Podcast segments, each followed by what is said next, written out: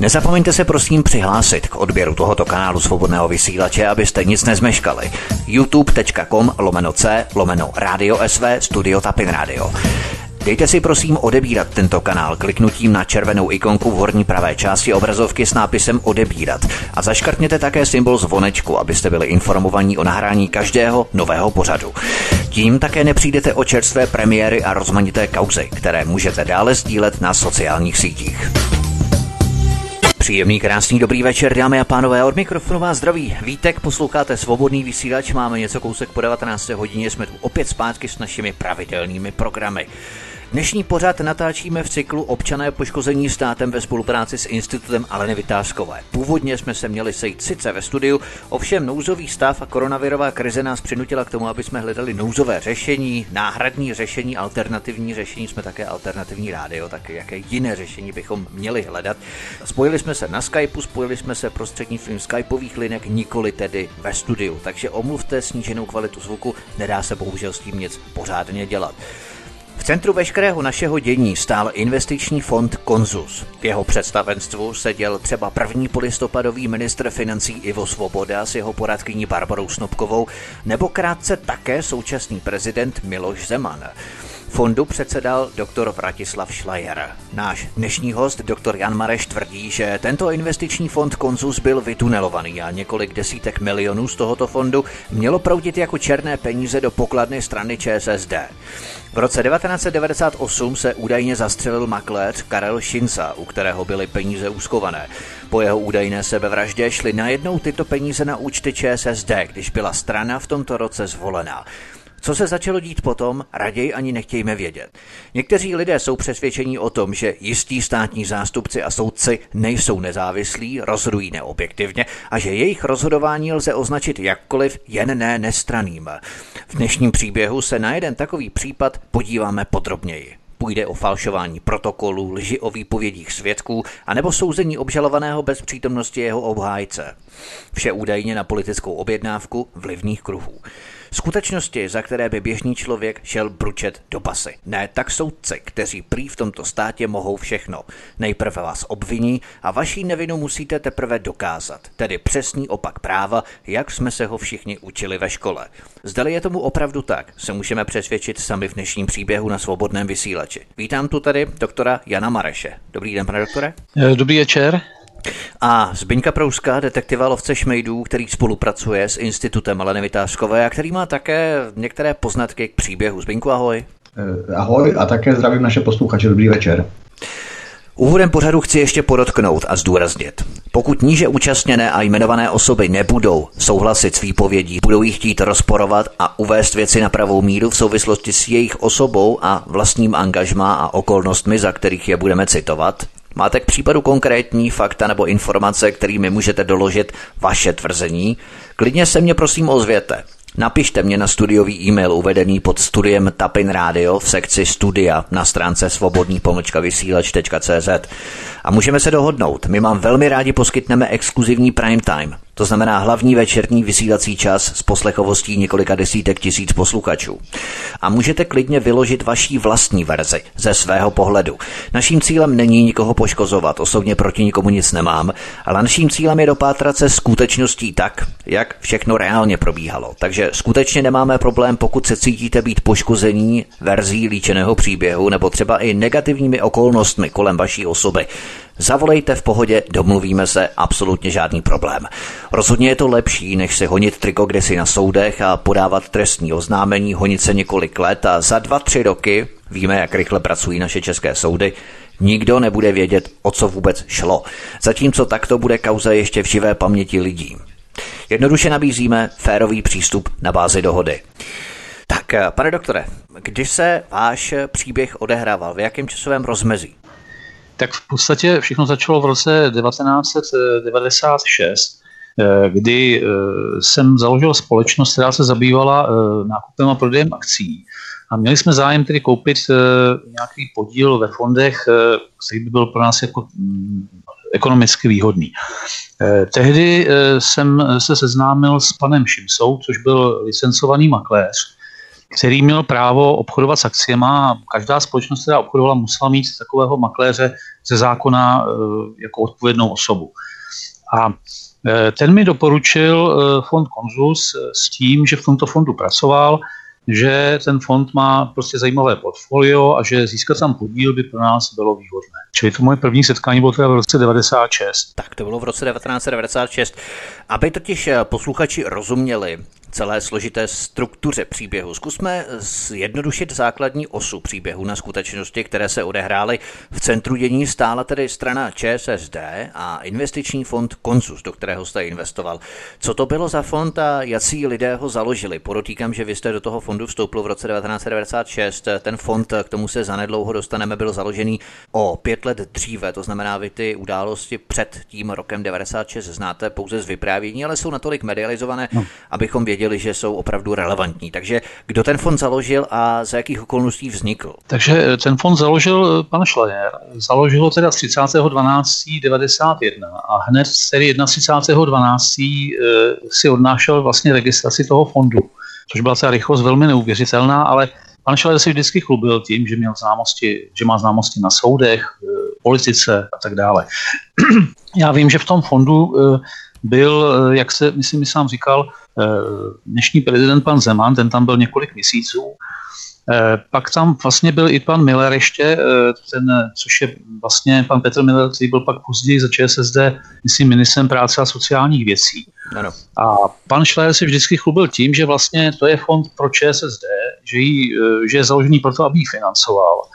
Eh, aby zajišťoval tedy eh, tok peněz a že on vlastně z tohoto hlediska má takovou podporu, že vlastně že je nepostižitelný. Pro pochopení příběhu bychom si měli vysvětlit pozadí Vratislava Šlajara ještě, který tento investiční fond Konzus založil a který bude tvořit jednu z klíčových postav našeho příběhu. Kdo byl Vratislav Šlajer? On totiž pocházel z prognostického ústavu, měl kontakty na vysoké představitele STB minulého režimu, je to tak? Ano, ano. Je to tak, dokonce on se jednou vychloubal, já samozřejmě nemůžu říct, jestli je to pravda nebo ne, ale eh, že vlastně byl jedním z těch, kteří eh, se dostali k nějakým materiálům STB SCB, když se odváželi z Bartolomejské ulici někdy v 90. letech, uh-huh. a že má teda materiály a že o kde kom ví kde co. Ale říkám, je to jeho vyprávění. Taky trošku vždycky no. s určitou nasázkou, nadsázkou, jako když se opil, tak s určitou nadsázkou prostě e, tvrdil takováhle tvrzení. Ale ty známosti samozřejmě měl, jednak už tím, že teda byli součástí jeho fondu, kde on byl předsedou, a jednak třeba i já jsem byl přítomen tomu, kdy vlastně volal eh, třeba eh, tehdejšímu ministrovi financí, panu Kočárníkovi, během asi nějakého odpoledne, okamžitě eh, byl na něj přepojený a normálně si cykali, takže ty známosti tady určitě byly. Takže měl známosti na vysokých místech tehdejších vládních představitelů. Totiž ministr Kočárník byl totiž jednou z postav, eh, kterého Jana Lorencová označila za eh, jednu z řídících postav právě ohledně lehkých topných olejů LTO v 90. letech. To je jenom taková vsuvka do našeho příběhu. Mhm. To znamená, že eh, Vratislav Schleier, zakladatel investičního fondu Konzus, měl kontakty na vysoké představitele. Dokonce myslím, že Miloš Zeman byl pozvaný i na jeho narozeniny, nebo to bylo naopak, jak to vlastně Ano, bylo? ano. Na jeho narozeniny a on se ženil před několika lety a byl i na jeho svatbě, že docela oficiálně. Eh, zároveň byl pan Šler i kamarádem pana Šloufa. Že? Byli, oni se vlastně spolu občas setkávali někde eh, u nich doma. Na, má vilu na Spořilově a eh, tam pořádal různé takové ty akce.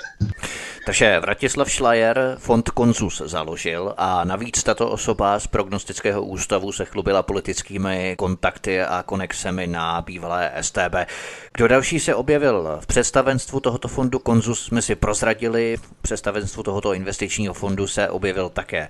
Kromě Miloše Zemana figuroval tu třeba i polistopadový ministr financí Ivo Svoboda s jeho poradkyní Barborou Snobkovou. Ivo Svoboda byl ve vězení mezi lety 2005 až 2008 za vytunelování společnosti Liberta a v roce 2017 zemřel, takže tito lidé byli členi představenstva investičního fondu Konzus, jenom abychom si opravdu jak si namapovali ty základní postavy, sestavili si vztahovou vazbu těch osob, které kolem tohoto investičního fondu Konzus probíhají. Zbyňku, společnost Liberta je z tvého teritoria, loviště Mělníka. Jaké máš poznatky o tom? Tak společnost Liberta, to je, to je už taková, bych řekl, opravdu starší historie. Vím, že to je, že to je, je to teda, je to teda v podstatě historie mimo můj zájem, mimo to moje lovení a není to dokonce ani moje loviště, protože e, mělník e, tady není potřeba ty šmejdy lovit, oni tady jsou. Je potřeba je lovit na jejich e, napříč republikou nebo i zahraničí, kde teda páchají ty své podvody. Tady to je pouze taková, jak bych řekl, líheň, taková lépka a líheň šmejdů. Nicméně ono ten e, Liberta rovná se mělník, nebo rovná se město mělník, je to eh, bývalá, bývalý závod, bývalá továrna, bývalá fabrika tady mělníků, eh, je známá jejím vytunelováním. Vím, že eh, povídá se, že v tom právě byli namočení nějací vysocí, vysocí politici, nebo dokonce snad příslušníci vlády.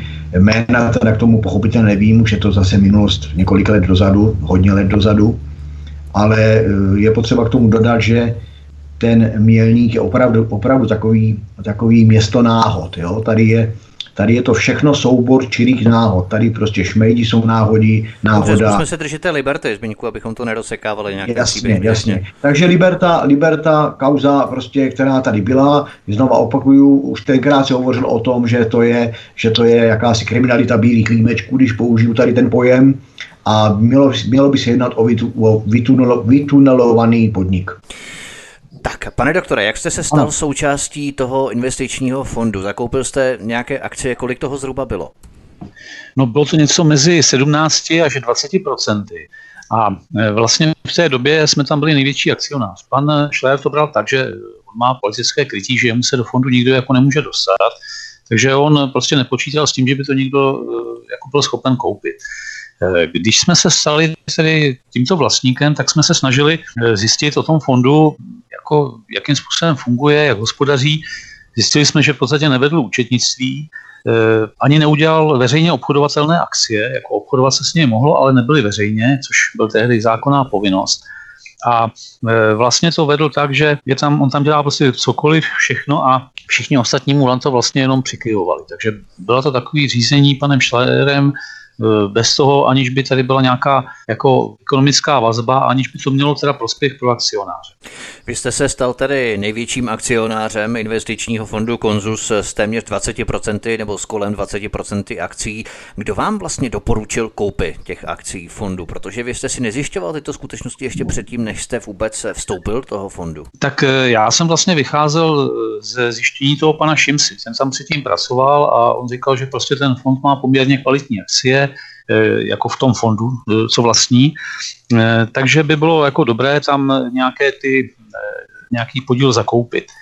S tím, že v podstatě, jak my budeme akcionáři, tak zákon umožňuje svolat valnou hromadu, nebo představenstvu ho přímo nařizuje, že tehdy měl, myslím, na 10%, tak prostě měl právo, aby mu byla svolaná valná hromada.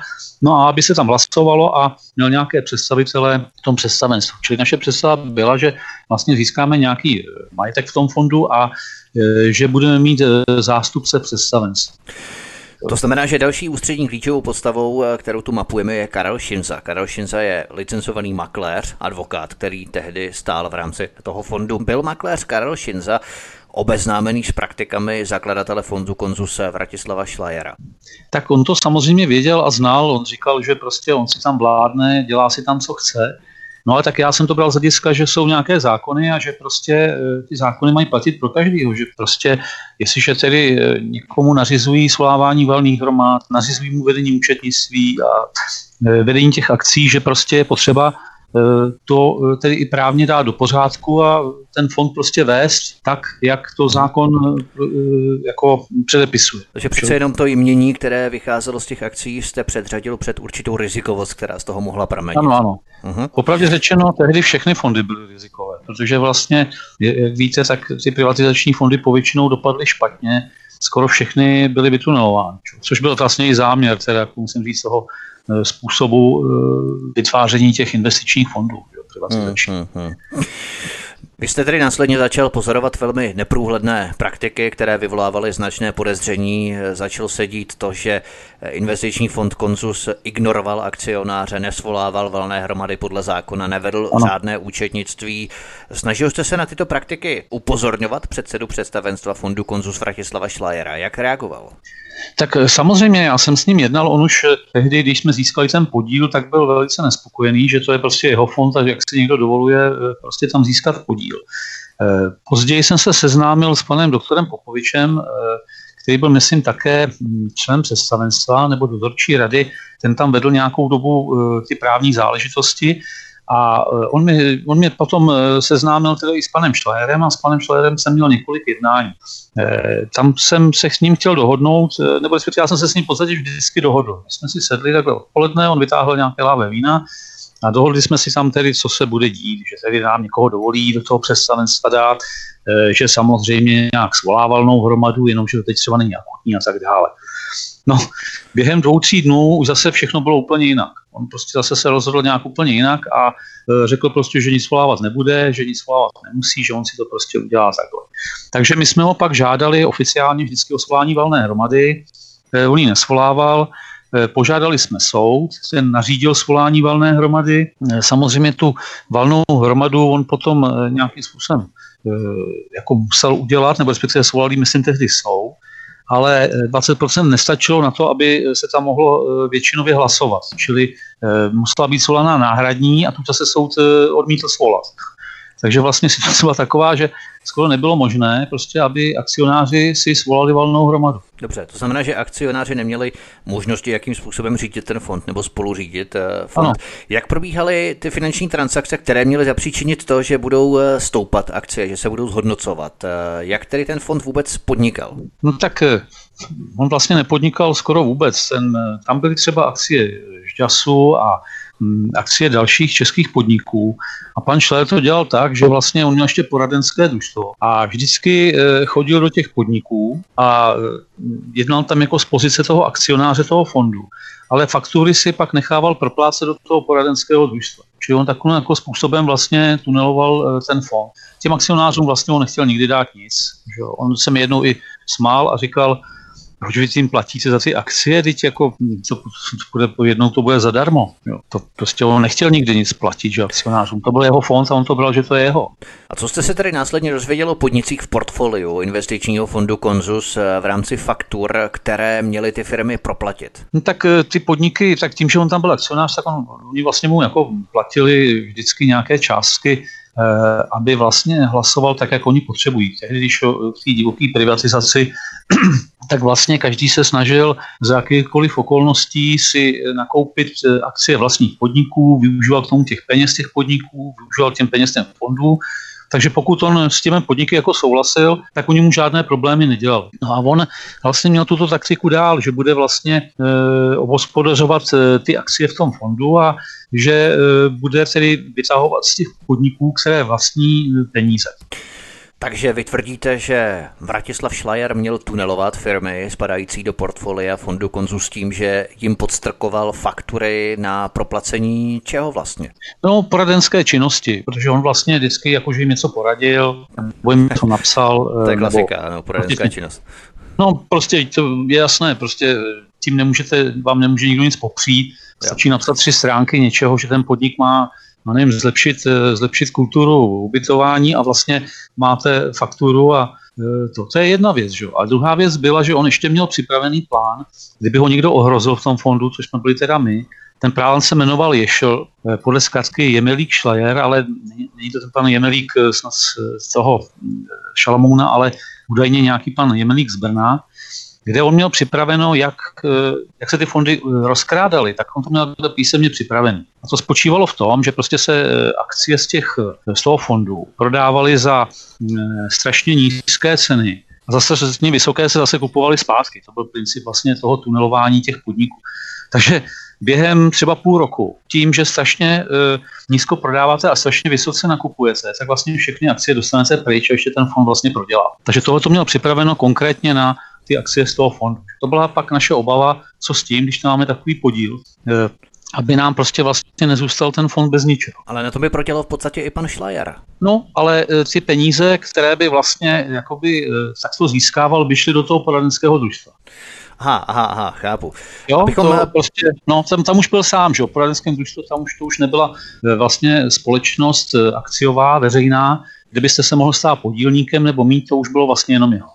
Abychom Vratislava Šlajera bezdůvodně nenaskli, neobvinili z něčeho, máte pro tato vaše tvrzení nějaké důkazy? Tak eh, ten plán ještě jednak existuje a jednak mi byl předložený vlastně eh, tím panem doktorem Popovičem, ten už tady bohužel nežije. Já jsem ho i předložil soudu. Eh, soud řekl, že ho to tady jako nějak nezajímá, že mu to jako jedno, ale prostě nebyl jsem jediný, kdo o tom plánu věděl, věděl o tom třeba i pan Kolařík a tak. On se tím v podstatě jako i vychloubal, že v podstatě v momentě, kdy ho někdo ohrozí, takže v tom fondu nic nezbyde. To jsou v podstatě pořád verbální výroky, to znamená, že my to nemůžeme pořádně prokázat. Jste se tím opravdu chlubil, zda měl ten plán připravený. V podstatě to je vaše verze příběhu. No, ten plán jako je písemný, eh, existuje, ale já jsem dával návrh, aby se třeba eh, prověřilo písmo eh, nebo prověřila ta listina s jinýma listinama, ale to soud zamítl a já to jako nemám z čeho udělat. Takže uh-huh. E, stačilo by prostě prověřit, zda to třeba bylo psané na jeho, na jeho tiskárně nebo psacím stroji, nebo jak je to psané,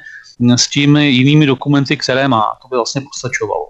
Možná se to prokáže, možná ne, já nevím, jestli to udělal někde jinde. Nebo více, kde to psal, ale to by měl být jako jedna z věcí, které by soud měl vlastně dělat. Ano, k tomu se potom dostaneme v průběhu soudu, který potom následoval za několik let po těchto událostech. Zbyňku, pokud by si ty se stal součástí valné hromady, která by nemohla být svolaná kvůli těmto záležitostem, kvůli své voli předsedy představenstva, lze najít cestu ven z tohoto marazmu, jak postupovat, aby bylo možné nějakým způsobem s tím pracovat dál?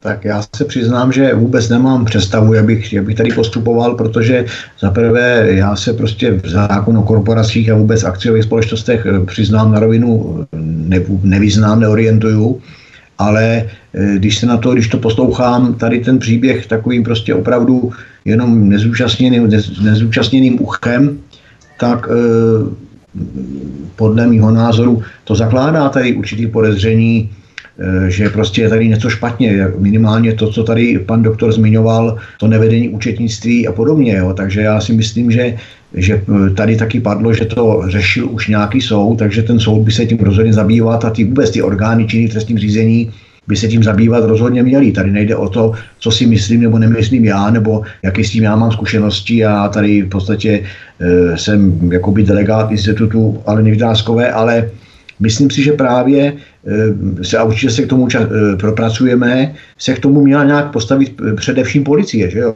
Co já, ale policie by se tím měla zabývat. Policie se k tomu postavila bohužel způsobem, který není příliš jaksi vhodným, nicméně to budeme probídat po písničce. Doktor Jan Mareš a detektiv Zbigněk Prousek jsou hosty na svobodném vysílači. Posloucháte Studio Lapin Radio, od kterého vás zdraví Vítek a my po písničce budeme pokračovat dále v našem pořadu. Hezký večer. Příjemný dobrý večer, svobodný vysílač je tu stále s vámi. Po písničce vás tu opět zdraví Vítek na eh, našich vlnách. Doktor Jan Mareš a detektiv Zbigněk Prousek jsou hosty u nás na svobodném vysílači. Tento pořad natáčíme v cyklu Občané poškození státem ve spolupráci s Institutem Aleny Vytázkové. Pokračujeme dále v našem povídání. Nakonec se některé valné hromady eh, fondu Konzus uskutečnily, ale jak podle vás postupoval Vratislav Schleier v rámci spisu založeného u soudu třeba? Doktor Jan Mareš. Tak eh, on samozřejmě pak nakonec část představenstva rozhodla, že hm, prostě se jednak obává nějakých přesně právních důsledků z toho jednání pana Šlera a hm, umožnili svolání eh, valné hromady. Takže my jsme uskutečnili valnou hromadu, a, e, ale bez pana Šlajera a v době, kdy tady nebyl, tam prostě, e, tam prostě došlo k tomu, že e, dva členové představenstva to svolali, ale pak to zase odvolali, když on se vrátil, protože on jim řekl, že prostě si to s nima vyřídí.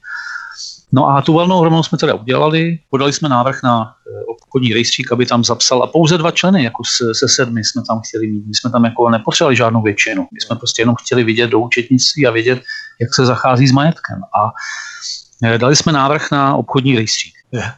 Schleier přijel a říká, že tohle to nikdy nezapíšeme. A hned druhý den se ztratil ten spis. Ta soudkyně, která to měla na starosti, tak ta ho prostě založila někam do archivu, kde ho nikdo nemohl najít.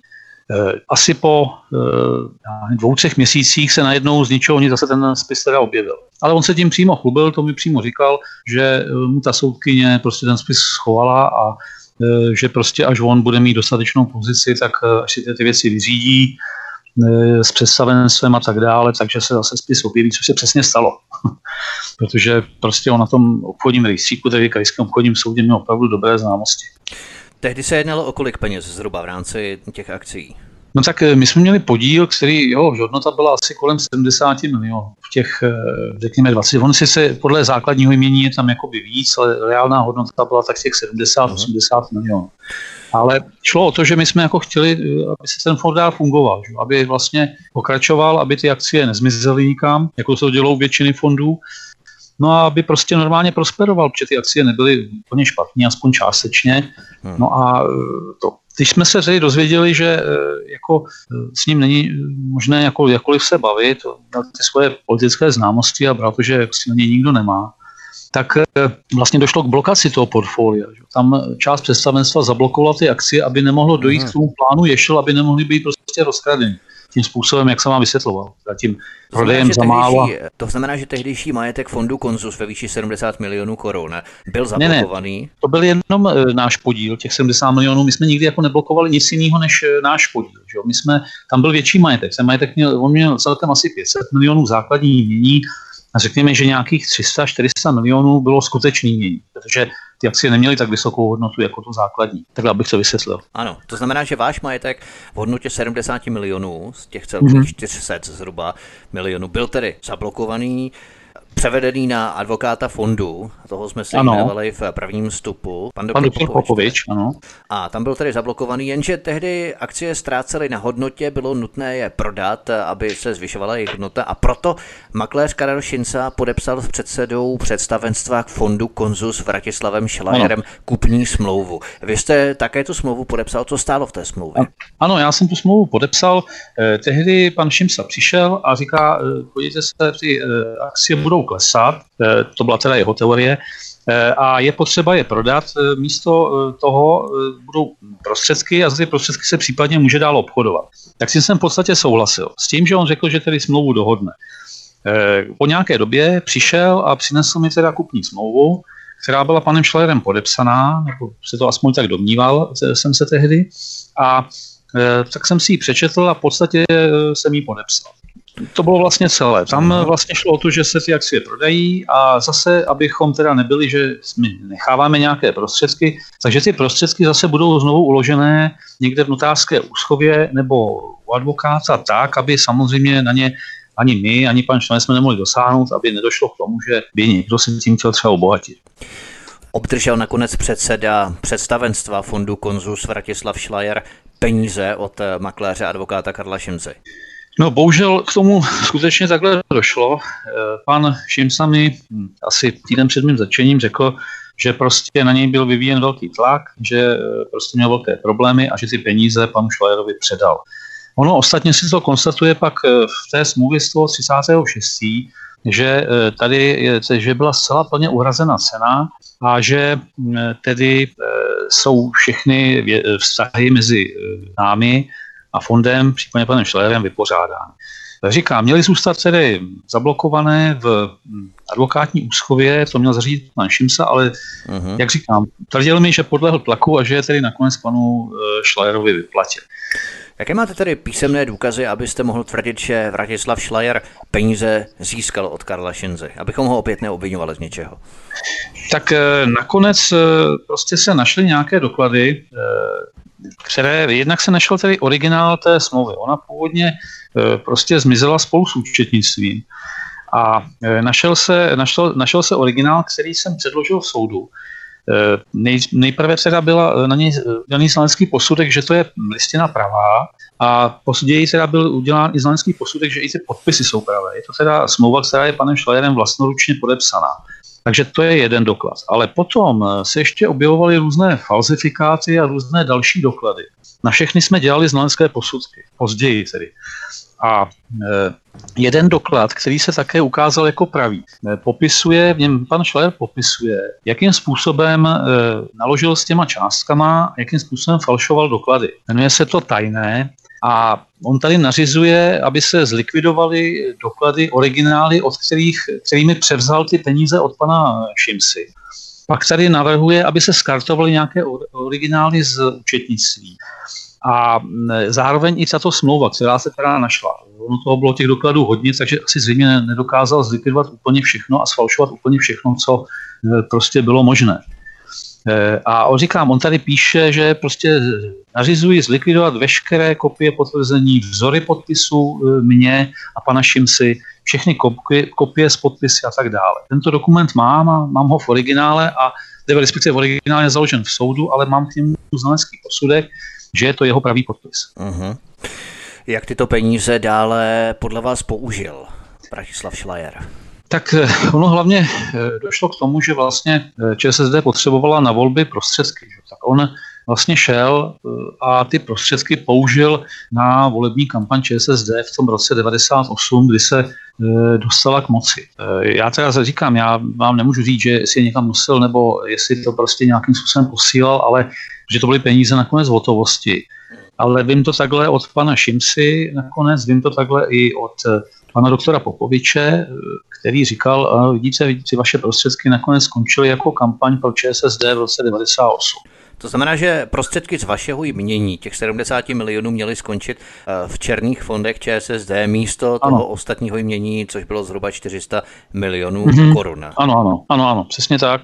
Protože tohle to stále byly naše prostředky víceméně. My jsme tam ten podíl měli a mm, vlastně neměli, měli, čekali jsme, oni byli v úslově proto, že eh, jednak pan Schler dal nějakou žalobu eh, obchodní a jednak se prostě vedly i spory kolem těch valných hromad. Takže ty prostředky měly být zablokovány do doby, než soudy rozhodnou, jak, to, jak s tím je vlastně naložit. Protože já jsem předpokládal, že ty prostředky, bohužel teda byly vyplaceny, ale kdyby nebyly vyplaceny, tak jsem předpokládal, že ty prostředky nám připadnou, protože to byl náš podíl. Že? To byl, já, tam, já jsem neobchodoval s žádným cizím majetkem, to byl pouze prostě náš majetek.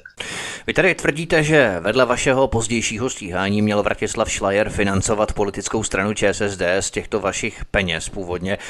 Máte k dispozici kopie dokladů nebo pokladní doklady, které to potvrzují? No tak, eh, že by jako předával peníze přímo ČSSD, tak samozřejmě nic takového nemám. To, to byla prostě záležitost, kterou on tvrdil.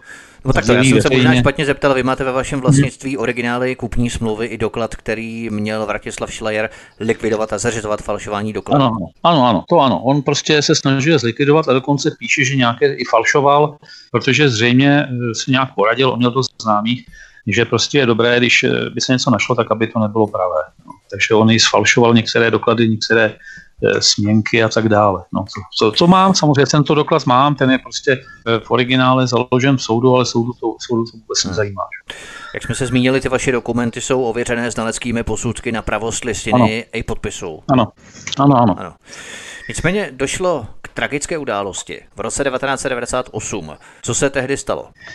Tak eh, ČSSD tehdy v roce 98 přišla k moci a vlastně v roce 99 v březnu eh, mě najednou policie zatkla. Eh, já jsem tady několikrát na policii byl, vypovídal nebylo jsem... To, nebylo to v roce 99, 23. březen 1999? Ano, ano, ano to myslím, ano, ano. To, to bylo datum, kdy mě vlastně policie zatkla s tím, že mě tedy před prací sebrali, odvezli na, do Krakovské a tam jsem byl s paní vyšetřovatelkou, které jsem, které jsem dvakrát byl dvakrát jsem jí podával vysvětlení s tím, že ona mi sdělila, že z naší strany nevidí vůbec důvod, že by to byl nějaký trestný čin.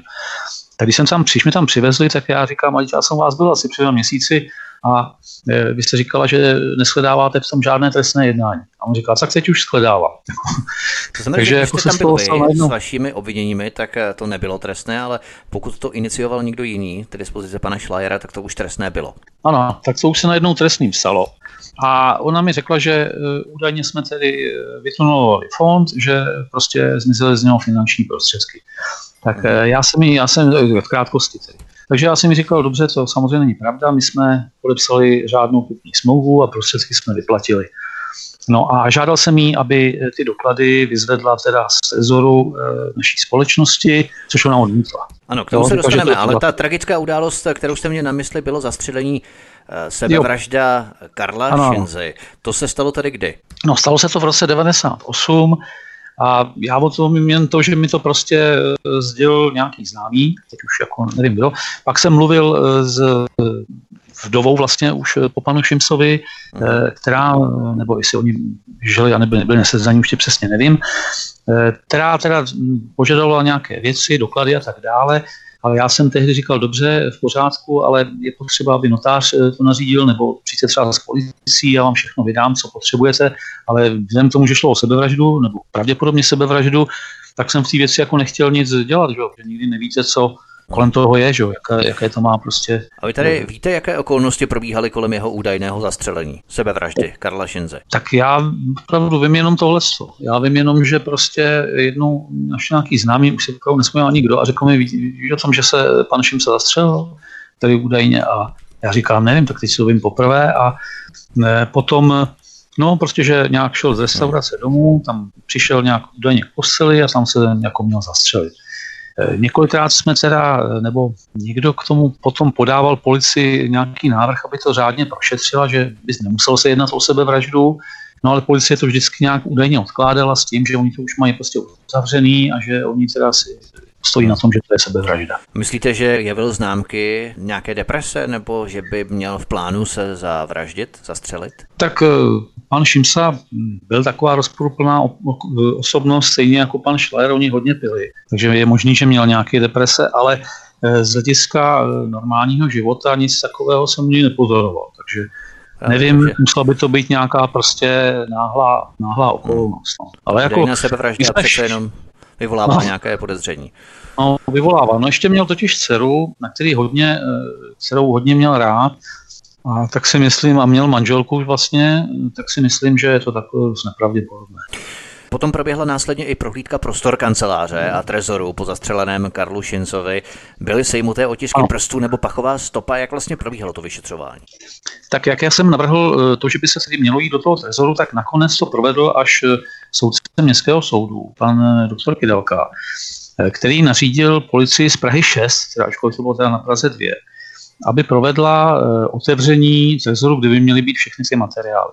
Eh, nařídil tedy sejmutí otisků prstů, nařídil tam tedy provést pachové stopy.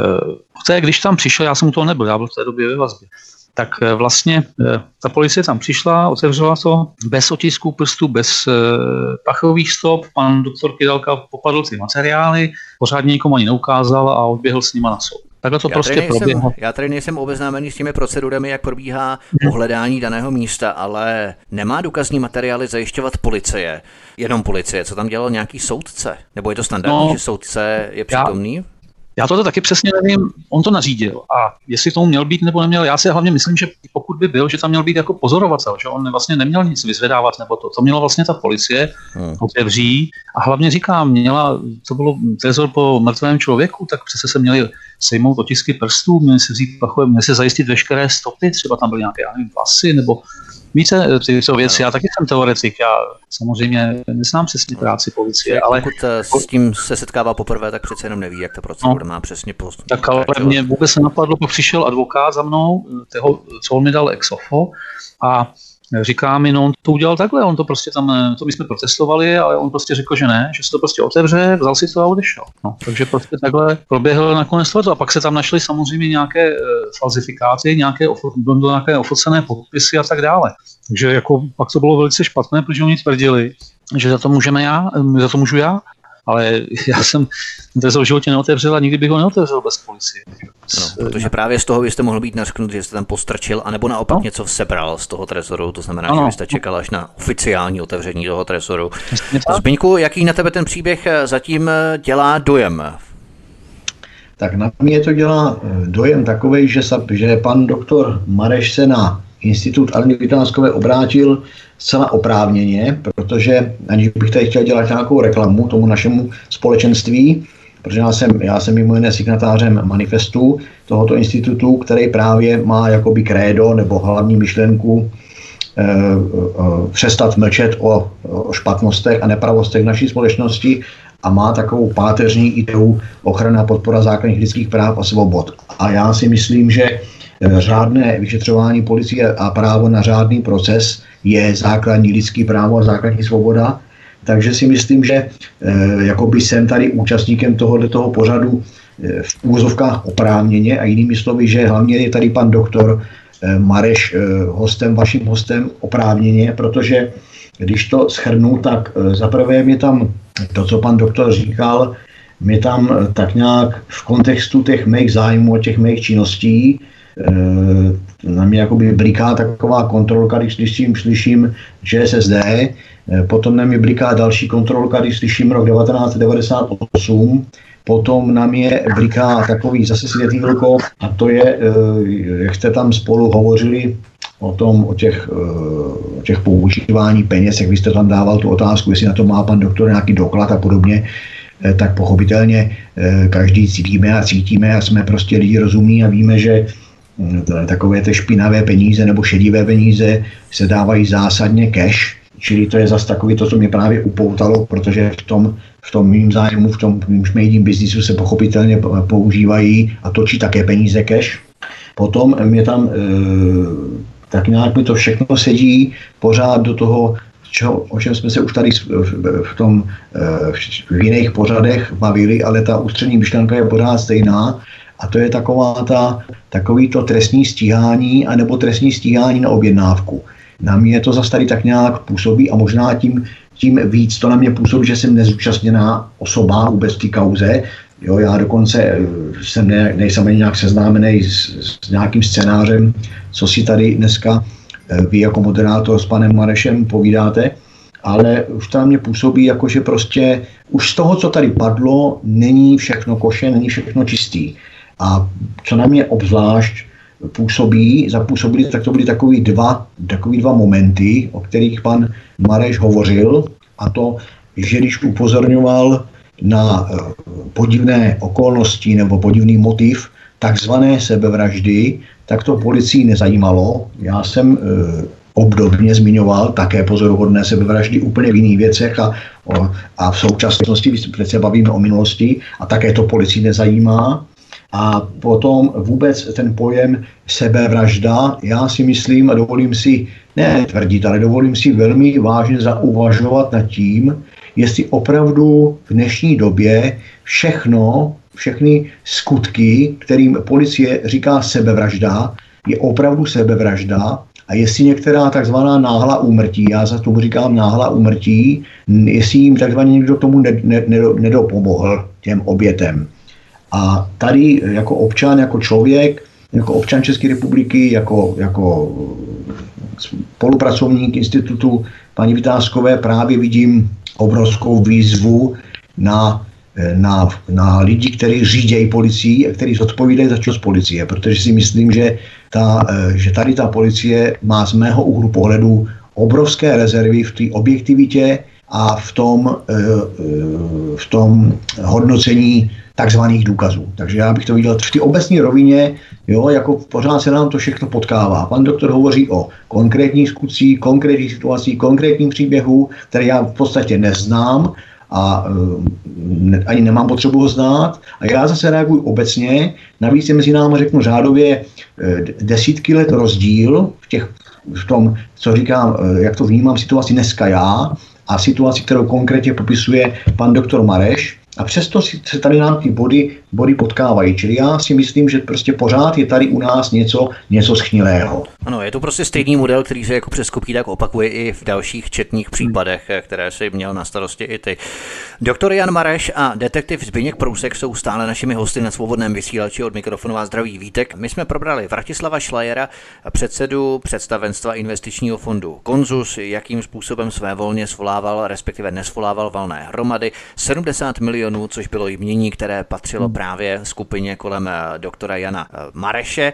Eh, s těmito 70 miliony bylo naloženo velmi netransparentním způsobem a probrali jsme i údajnou sebevraždu makléře Karla Šinzy, u kterého tyto peníze byly zablokované, byly schované a které byly předané před jeho sebevraždou Vratislavu Šlajerovi. A po písničce, kterou si právě teď zahrajeme, se podíváme na samotné stíhání na politickou objednávku a uvěznění doktora Jana Mareše. Hezký večer. Doktor Jan Mareš a detektiv Zbigněk Prousek jsou stále našimi hosty na svobodném vysílači od mikrofonová zdraví Vítek. Tento pořad natáčíme v cyklu Občané poškození státem ve spolupráci s Institutem Aleny Vytázkové. Vy jste se tedy, pane doktore, až po tom údajném zastřelení makléře Karla Šinci dozvěděl, že on předtím, před tou jeho sebevraždou vydal peníze Vratislavu Šlajerovi. To jste se dozvěděl až ano. potom. Ano, já jsem se to dozvěděl před tou sebevraždou. Eh, on mi to sám řekl, protože on jednou přišel, eh, prostě my jsme už jsme se teda spolu spolupracovali, ale on jednou přišel, řekl mi, že mi něco musí říct. No a vlastně mi tak jako natvrdo řekl, ty peníze já jsem prostě tomu Šlerovi dal, on mě byl činěný velký nátlak a tohle, co já říkám, no a tím jsem o ně přišel, že jo? On říká, no ale bohužel to se nedalo nic dělat, prostě už nebylo možné prostě nějakým způsobem psát, eh, prostě já s tím, s tím nemohl nic dělat. Takže já jsem se vlastně s celou touhletou kauzou a investicí musel tím tím způsobem rozloučit. Jenom jsem mu říkal, zdá teda aspoň na všechny ty transakce. Má teda nějakým způsobem doklady a za, za to má teda nějak zdokumentované, ať z toho není prostě ještě nějaký další průšvih, co tady mě tehdy napadlo, aniž bych věděl, jaký to bude mít nakonec důsledky. A on mi řekl, že samozřejmě na to všechno má, že jako na to má prostě potvrzení, že mu řekl, že on se nebojí nic podepsat, že mu stejně všechno projde.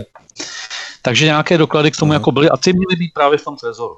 Ano, a ty se tam potom našli, nebo nenašli. To no. vlastně nikdo neví, protože soudce Kamil Kydálka, on si je odnesl. On si je odnesl a dal je tedy do spisu.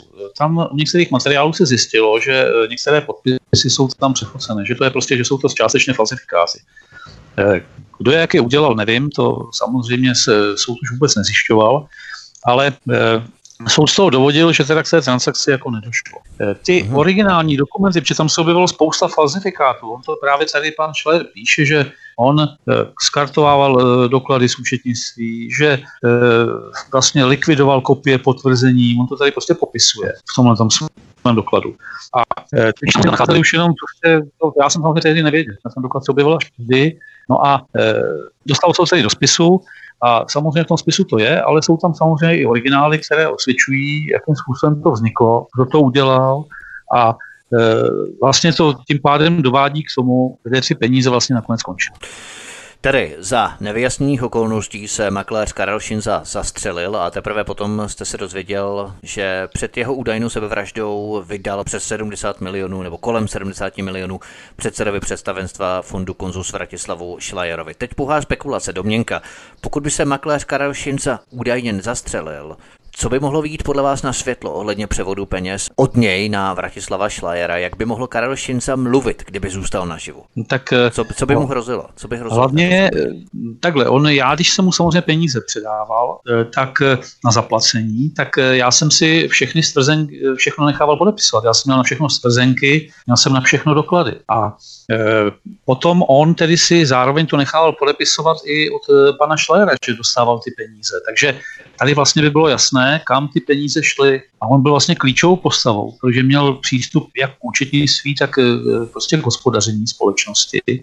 A e, já nevím, jestli jako prostě on si ty doklady vzal k sobě, nebo prostě jakým způsobem e, se některé ztratily ale eh, on by byl vlastně tím, pro mě byl jako klíčovým svědkem. Jako nevím samozřejmě, jestli by, jestli by říkal pravdu, to člověk nemůže nikdy vědět, ale eh, prostě on vlastně přesně by popsal tu transakci, kdy kdo, kde jak dával. Já jsem se k tomu pak velice složitě dostával. Kdy a jak předával ty peníze, jakým způsobem tomu Šlajerovi dal, jakým způsobem to podepisoval. Já to pak všechno musel, teprve když pustili z vazby, tak jsem to teprve všechno musel zjišťovat, protože tohle já jsem vůbec nevěděl. Já, ne, já neznal ten princip nebo ten způsob, jakým to bylo předáváno a jak to mezi nimi probíhalo. To znamená, že myslíte, že jeho sebevražda, sebevražda Karla Šinzy přišla tady nikomu vhod? No tak eh, samozřejmě, protože ten moment najednou prostě nebyly doklady, jestli on je tedy někomu dal, nebo si je schoval, to nevím. No a hlavně on už eh, prostě nikdy nemohl říct, že já jsem vzal ty peníze od pana Mareše a dal jsem je panu Šlérovi. To je to hlavní tvrzení, který prostě eh, je podstatný a tohleto on už mi nikdy nemohl, nebo nikdy už tohleto nemohl nikde říct. Zbyňku, máš informace o tom, že otec jednoho ze současných kmotrů zastával funkci vysokého důstojníka STB a má velmi úzké styky na ČSSD, což ostatně dokresluje konexe předsedy fondu Konzus Vratislava Šlajera také na kruhy STB. Jaký to jsou lidé ve tvém případě, Zbyňku? Pokud můžeš jmenovat, pokud ne, tak alespoň popiš ty vazby, které jsou v rámci STB na ČSSD. Tak já tady začnu, já tady začnu tím, že že mě tady zase, zase musím, protože ta debata je, gro ty debaty, ten příběh pana doktora Mareše, tak na jenom trošičku musím zareagovat, chtěl jsem totiž skákat do řeči, navíc tím spíš, že to spojení je opravdu chatrný. E, takže zase dostáváme k tomu, k tomu s rozdílem více jak 20 let, že v tom jeho příběhu a v těch mých současných kauzách a příbězích ohledně šmejdího biznisu, respektive chobotnice, která zatím šmejdí biznisem stojí, že to není, to už víme dávno, že není pouze o nějakých rinčikách a nějakých stařenkách, ale točí se v tom veliké prachy a veliké kontakty, tak e, jsem si tady poznamenal, když pan doktor hovořil, takovou větu, komu posloužila smrt zastřeleného. To já bych tady vidím jako takovou klíčovou, ano, klíčovou věc. Přesně jsem se na to ptal, to je přesně tak. To, to je, jsem to si opravdu jenom poznamenal, ale, ale vy jste vlastně o tom hovořili, tak já to nechci rozpitvávat, jenom jsem chtěl říct prostě e, v rámci toho, ty naší debaty, tady ty naší diskuze i našim, i našim posluchačům, že opravdu to je taková, to z toho, jako z toho dýchá a pomoct, e, pomoct těm posluchačům navnímat tady tu skutečnost, navnímat prostě komu tedy smrt zastřeleného posloužila. E, protože u takových těch, jak já říkám, čistokrevných sebevražd, tam nikdy nemůžeme totiž žádný motiv najít. Naopak je tam celá řada pozůstalých, poškozených a v podstatě ta smrt nikomu neposlouží nikdy. Ale u takových těch záhadných úmrtí, jo, tam vždycky vyskakují takové hypotézy a teorie, a prostě někdy i spekulace, ale na tom, jak jsem vždycky říkal, v češtině na každém šprochu je pravdy trochu.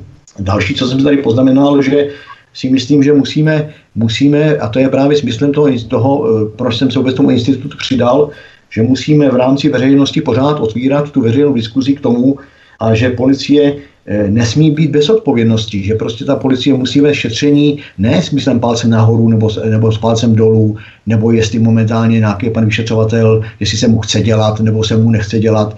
Jo, čili eh, promítám ten příběh, se snažím aplikovat do takových obecných, obecných občanských pravidel, aby prostě každý náš občan tady měl nějaký aspoň elementární záruky. A e, já si myslím, že když prostě e, se o tom tady takhle bavíme, ať vezmeme jakýkoliv příběh, a tady je dobře, že ten příběh není ze světa šmejdího biznisu, aby zase nemohl říkat nikdo, že prostě prousek si tady nasazuje, ale že zapadá do těch příběhů e, toho institutu paní Aleny Vdáskový a ten tady zmíním proto, že tento institut sbírá kauzy a příběhy od svých podporovatelů, sympatizantů nebo jenom od obyčejných lidí. Já se e, podílím na zpracovávání těch příběhů a řeknu vám, že z toho jde, z toho jde hru, e, zima po zádech a naskakuje z toho husí kůže, když některé ty příběhy zanalizujeme, zpracováváme a čteme. Jo, ano, je tam pochopitelné procento lidí, kteří se cítí ukřivdění a pravda je opravdu tam, kde má, tam, kde má být, nebo ta spravedlnost. Ale e, bohužel je tam celá řada příběhů, která opravdu je zcela atypických a která i takovým tím laickým okem úplně očividně z ní vyzařuje, že ten průnik spravedlnosti tam prostě není. Že prostě tam není všechno tak, jak by mělo být. Že prostě, e, jak bych to řekl, určitý státní zástupci v podstatě se chovají nad, e, mimo zákon a tak dále, tak dále, ale nebudu odbočovat.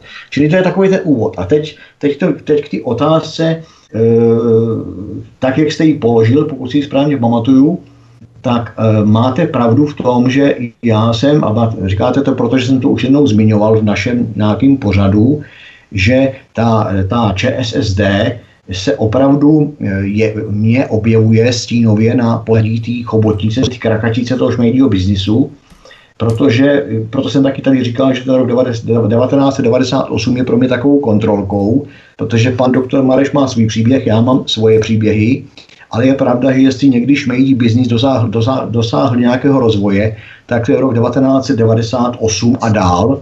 A potom hovoříme o takzvaných zlatých letech 2012 až 2014, eventuálně 15. A e, to, co jste říkal, já nemám nemáme vyloženě důkazy a proto taky nebudu nikoho obvinovat eh, o nějakých financování, eh, o tom, že by, že by špinavé peníze ze šmejdího biznisu měly téct do ČSSD, ale předpokládám, že pořád vašeho vysílače víceméně sleduje určitá skupina posluchačů, kteří se zajímá o takový dění, či nejsou to ty lidi, eh, jak bych to řekl, opojení konzumem a návštěvou marketu, ale trošičku přemýšlí nad tím, co se v těch pořadech povídá. Já ji taky proto rád pozoruju a poslouchám. tak si myslím, že si každý posluchač udělá názor svůj.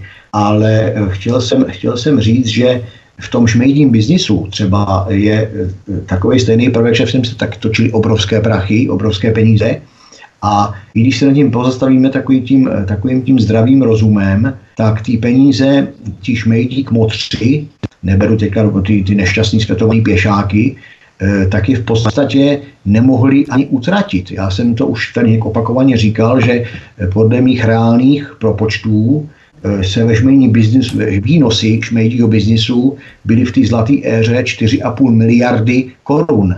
Čili to je dneska kapitola jednoho ministerstva. Čili když to vezmeme, tak 4,5 miliardy korun se, si umím velmi těžko představit, eh, jak, mohli, jak mohlo několik kmotrů mělnických rozjířit, i když teda mám reálnou představu o tom, jak žili, jakém luxusu a tak dále, ale přesto jsou tady právě typy, eh, a to zase do minulosti, kdy jsem získával ty typy, získáváme do dneška, a se no, na to, to zkrátit, Zbyňku, jo, aby jsme příběh. Jasně, já jsem to říct. Čili tím jsem se dostal k člověku, ano, eh, to, co jste zmiňoval, vrátím se teda, že, že eh, existuje jeden z kmotrů, jehož otec eh, měl figurovat aktivně v kruzích, ve vysokých kruzích ČSSD, dokonce měl je, to jako, je, tam, je tam vztah od, uh, otec a syn, čili kmotr syn, jeho otec uh, s velkou vazbou na ČSSD dokonce, dokonce by měly existovat jakási přímá korespondence mezi ním a panem premiérem Sobotkou. A je pravdou, že s tím šmejdním biznisem na Mělníku nebyla vůle se pohnout. Ale tady ještě dodám, tak daleko zajímavější informací. Asi před rokem, možná už dokonce dlouho, on čas běží, jsem dostal takový zajímavý, řeknu, typ, protože to není, to není nic, to je typ. Všechno začíná nějakým typem. A ten typ je, abych se pídil po e, politikovi, který má přezdívku sádlo, protože pokud odhalím tohoto politika, tak se dostanu k tomu, kdo brzdil anebo brzdí vyšetřování šmejdího biznisu. Já se přiznám, zatím to nevím, ale tím zároveň, e, tím zároveň si myslím, že i kdybych zítra vyplaval v Labi nebo ve Vltavě, takže určitě se najde pokračovatel, který, by to, který to za mě zjistí. Takže by si ten člověk nepomohl. Ale údajně se na ovlivného politika, údajně se na o, o mstivého politika, a údajně se jedná, nebo podle toho typu by se mělo jednat o člověka, který, by, který je, hm, jak bych to řekl, objednanou nebo který má zájem na tom, aby brzdil toto vyšetřování. A zase, když to dáváme do kontextu, tak je pravda, že, že ta vůle vyšetřovat, eh, vyšetřování toho šmejdu biznisu tady není. Takže tolik moje odpověď, nebudu to rozšiřovat, protože mám v hlavě strašně moc informací, a ještě navíc, když odpovídám, musím třídit, co je potřeba říct a co není třeba říct, abych zase nepokazil nějaké verze teorie ale je fakt, že ty prvky ČSSD 98, peníze, které tam mohly týct a nemohly týct, bych rozhodně nechal jako otevřené téma. Ten politik Sádlo, já bych ještě možná to lehce rozšířil, on je také známý pod přezdívkou Zelinář. Nicméně ČSSD poslal celkem 13 milionů, to je poslední informace, než půjdeme dále v příběhu. ČSSD poslal celkem 13 milionů v roce 2009 a 2010 Tomáš Malich. Tomáš Malich je ve spisech STB vedený jako pomocník při mezinárodních obchodech se zbraněmi. Autentičnost spisu zaštítil Ústav pro studium totalitních režimů. Jedná se o medializovanou informaci. To znamená, že eh, spojení ČSSD a STB je velmi silné, dlouholeté, ale samozřejmě se to týká i dalších stran, kteří se přebarvili a část lidí z prognostického ústavu anebo z dalších institucí, eh, čistě komunistických institucí přecházelo, potom přebarvovalo kabáty a přecházelo do jiných politických uskupení. Eh, pojďme dále, pane doktore, ve vašem příběhu. Vy jste několikrát naštívili ještě před vaším samotným zatčením, ke kterému se dostaneme. Vy jste několikrát ještě předtím, a to jste také sám zmínil, naštívil policii. S čím konkrétně a jak jste pochodil? Tak eh, já si píš takhle, oni mě se jako předvolávali, eh, takže já jsem eh, prostě si vždycky dostavil, oni chtěli podat vysvětlení k tomu, co se dělo v konzusu, já jsem jim to vysvětlení vždycky podal, oni řekli, že to je v pořádku a tím jsme se rozloučili, takhle takovým způsobem to probíhalo. Eh, je pravda, že i my jsme dávali nějaké trestní oznámení, ale prostě vím, že oni se prostě věcí, co se týkalo pana Šlajera, nebo tohle vůbec nezabývali, je to vůbec nezajímalo. Prostě říkali, co je osoba, která vůbec je mimo eh, naše eh, jakoby, prostě možnosti a tím my se prostě více zabývat ani nechceme. Takže takhle asi to probíhalo na té policii. To prostě nic dělat v tom směru nechtěla. Že? V roce 1998 ČSSD vyhrála volby, pravděpodobně i s pomocí těchto peněz investičního fondu hmm. Konzus, části peněz, to znamená zhruba 70 milionů části z těchto peněz a rok poté proběhlo vaše zatčení, konkrétně 23.